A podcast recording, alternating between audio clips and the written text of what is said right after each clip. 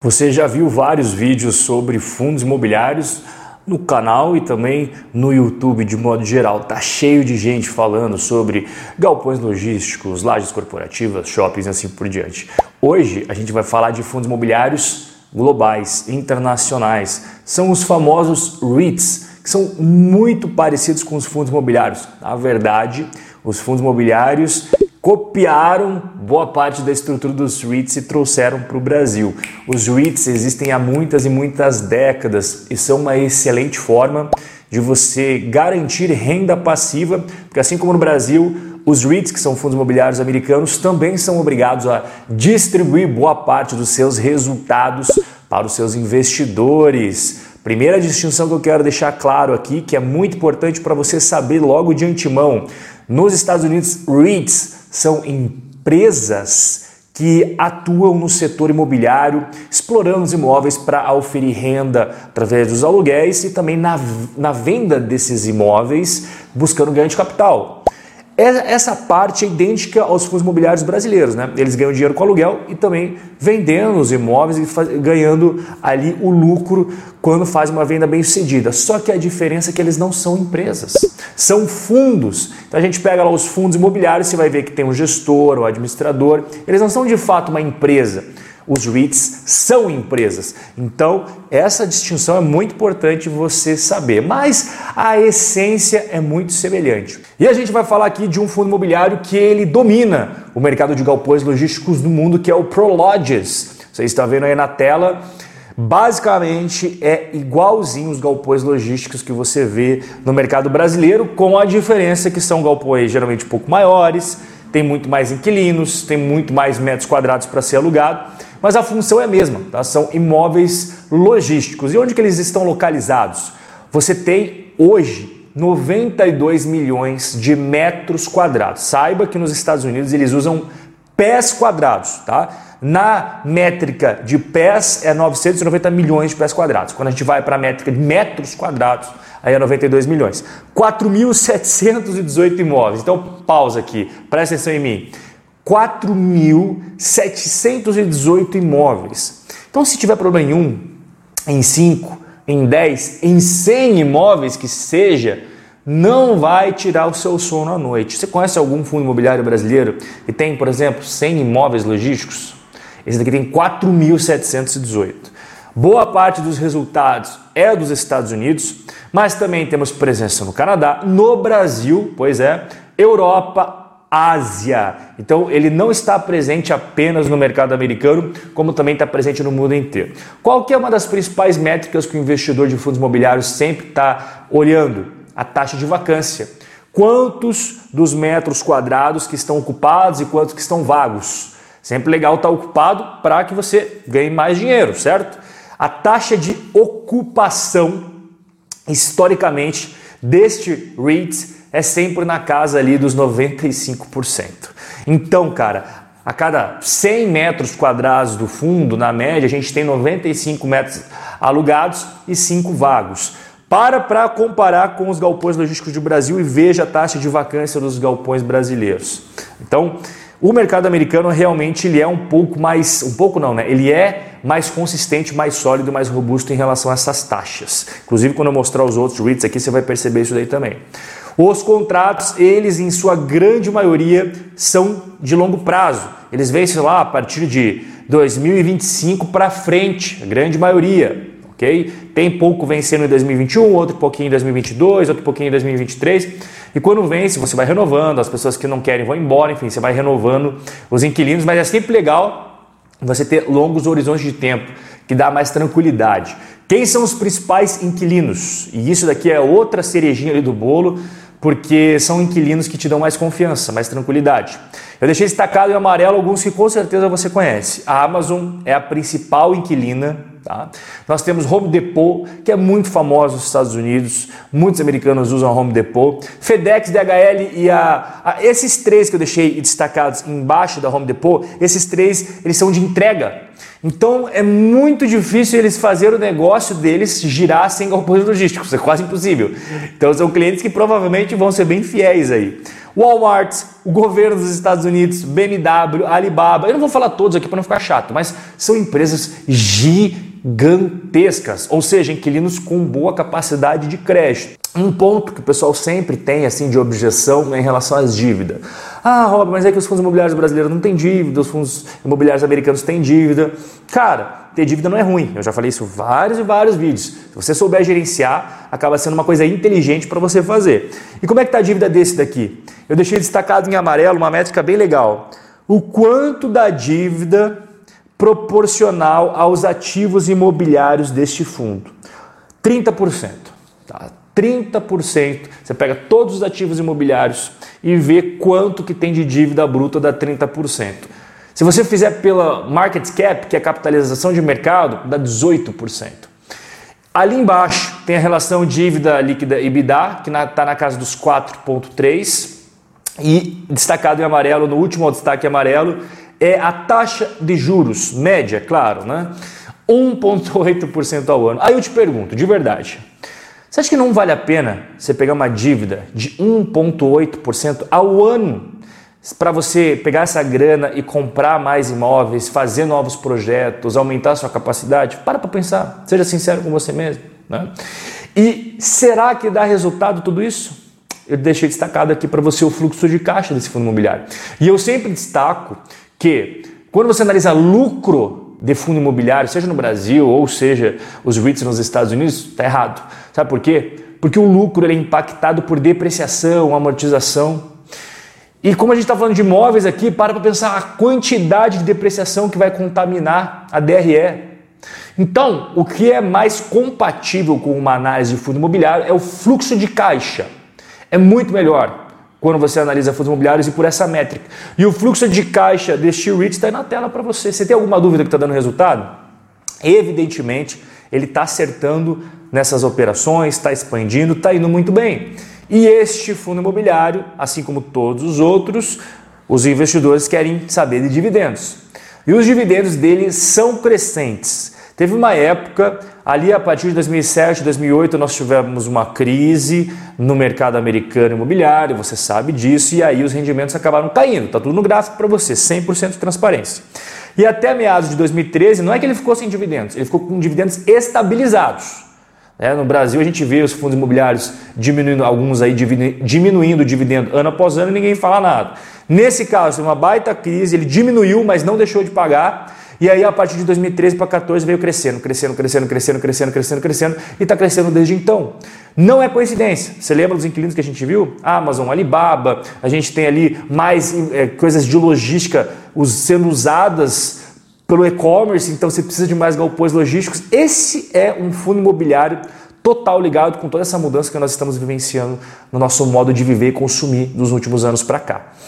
Dividendos crescentes e cotação na bolsa também. Então você soma crescimento de dividendos e a valorização do REIT.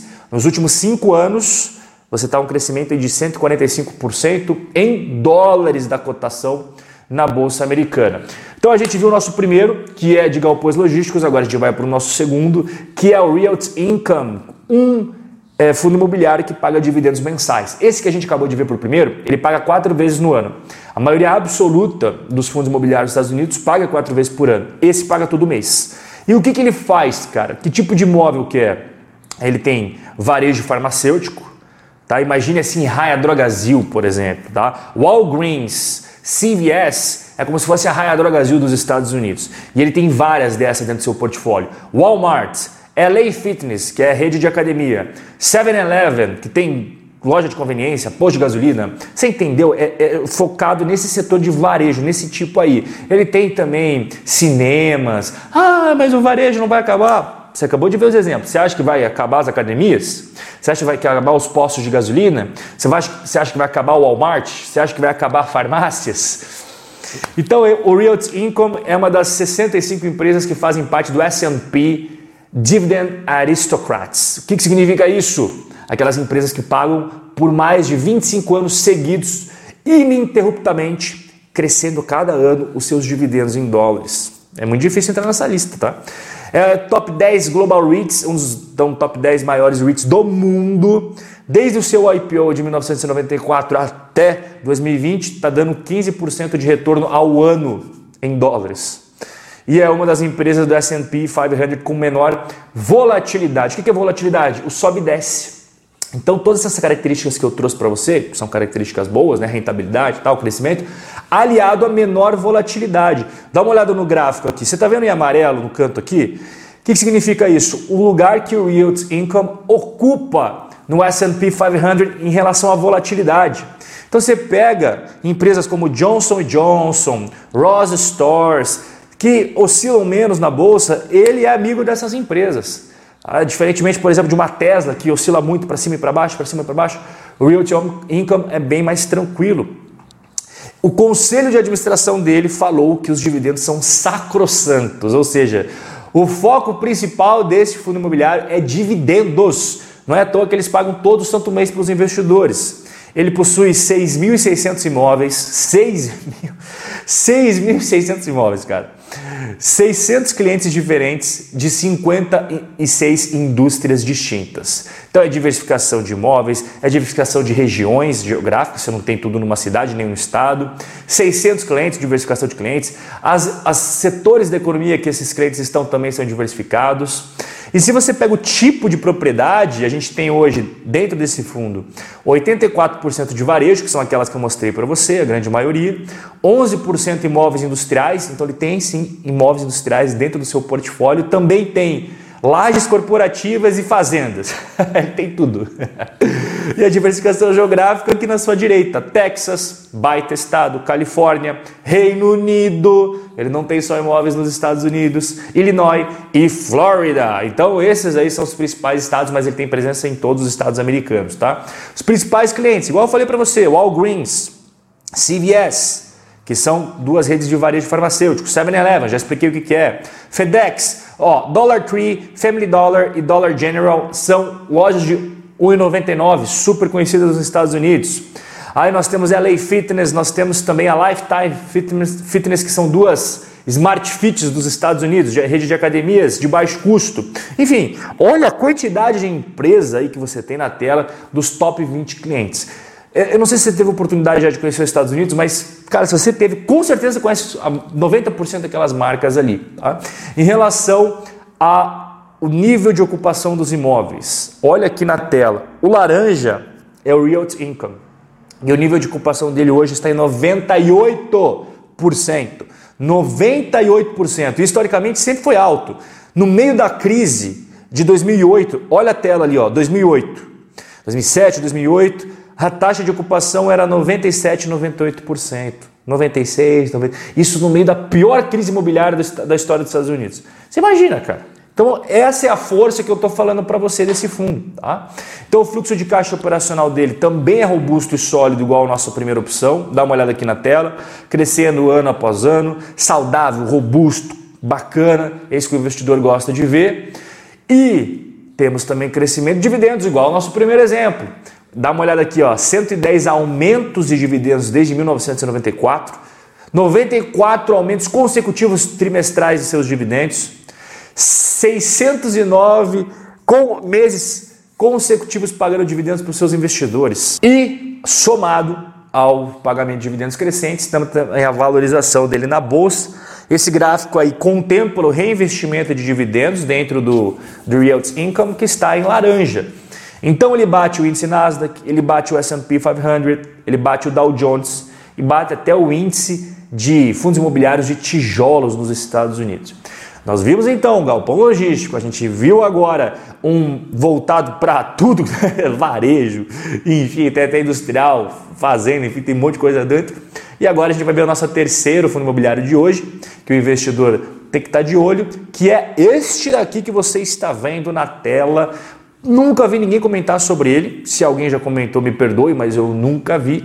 Que é basicamente um REIT de residências. E essas residências que você está vendo aí na tela são residências reais. Eu trouxe para você aqui residências que fazem parte deste REIT que nós vamos estudar agora. Quantos apartamentos ele tem dentro do seu portfólio? 85 mil. Tá? 85 mil apartamentos em 290 prédios em 11 estados, incluindo e somado ainda o Distrito de Colômbia, que é onde fica Washington DC, a capital norte-americana. E como ele está localizado, tem apartamentos nos Estados Unidos inteiro, é legal você ver que algumas regiões têm um preço mais elevado que os outros e uma vacância diferente dos outros. Por exemplo, aqui ó, do lado esquerdo, New England, tem um aluguel mais elevado, por exemplo, Nova York, né, New Jersey, tem aluguéis mais elevados, o norte da Califórnia também, e ali embaixo são aquelas regiões do centro-oeste americana ou do sul da Califórnia que tem imóveis com preço mais baixo por metro quadrado. Então, na linha de cima são as áreas mais caras dos Estados Unidos. E a linha de baixo são as áreas mais de boa para você morar. E o que, que significa as barras azuis escuras?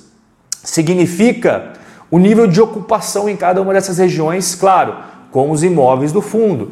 Então, em nenhum caso, pode procurar aí na tela, em nenhum caso tem menos que 90% de ocupação. Tá? Nenhum caso. Olha aí na tela, está na tela para você. A maioria ali por 94% de ocupação, alguns ali 96%, mas nunca abaixo de 90%. No auge da crise no norte da Califórnia, a gente chegou ali a 91, 92% de ocupação. Então, cara, resiliência, inclusive no meio da crise. Às vezes as pessoas, porra, né, resistência, a galera vai embora. Daí, porque quando o imóvel ele é bem feitinho, bem localizado e tem um aluguel justo, provavelmente a galera vai ficar. Né? E os dividendos dele, ele costuma pagar um pouquinho a mais do que os outros que a gente viu do dividend yield. Tá? Um pouquinho a mais do que o dividend yield. Por quê? Porque quando você pensa em galpões logísticos e quando você pensa no real income, você tem inquilinos que são baitas empresas, baitas corporações, pô, o governo americano é inquilino, a Amazon é inquilina, tal, né? Walmart. E a galera que é inquilina esse daqui são pessoas físicas. Entendeu? O cara ali que pode perder emprego, o cara que não tem uma receita igual da Amazon, né? Então o risco é maior. Então, para você diluir esse risco, você tem que pegar várias regiões dos Estados Unidos, vários apartamentos distintos, né? nunca ficar só concentrado numa região. Mas mesmo assim, o inquilino, via de regra, tem menos capacidade de pagamento do que uma grande empresa. Então, existe um risco maior, apesar da resiliência histórica. E isso se traduz no dividend yield historicamente mais elevado. Né? Via de regra ali fechou 2020 com quase 4% de dividend yield anualizado, igual você está vendo na tela. O fluxo de caixa operacional é sólido e resiliente. Teve uma queda em 2020, ele vinha numa escalada impressionante. 2020 foi um ano muito complicado para muita gente.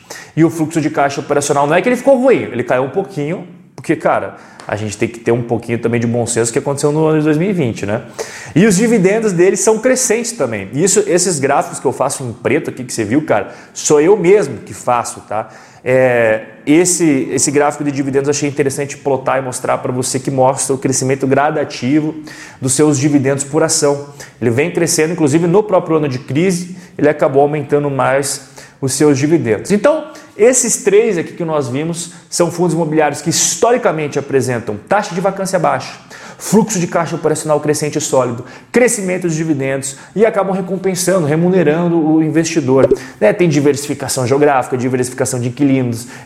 E, então, esses três são coisas, ou imóveis completamente de setores diferentes dentro dos REITs. E se você juntar os três dentro de uma carteira, com certeza você vai estar bem mais diversificado e tranquilo, construindo bases sólidas do que a galera que foca em apenas fundos imobiliários brasileiros, tá? Pense sempre em expandir, em melhorar o seu portfólio para tornar ele mais sólido e mais robusto com o passar do tempo. E se você quiser aprender a estudar isso que eu acabei de mostrar para você de maneira inteiramente gratuita, aqui no primeiro link na descrição, quatro aulas 100% digitais gratuitas para você você recebe a primeira aula em menos de um minuto na sua caixa de entrada, tá bom? O nosso vídeo de hoje vai ficando por aqui, mas eu vou encontrar você na nossa primeira aula. Um forte abraço e eu vejo você no nosso próximo encontro.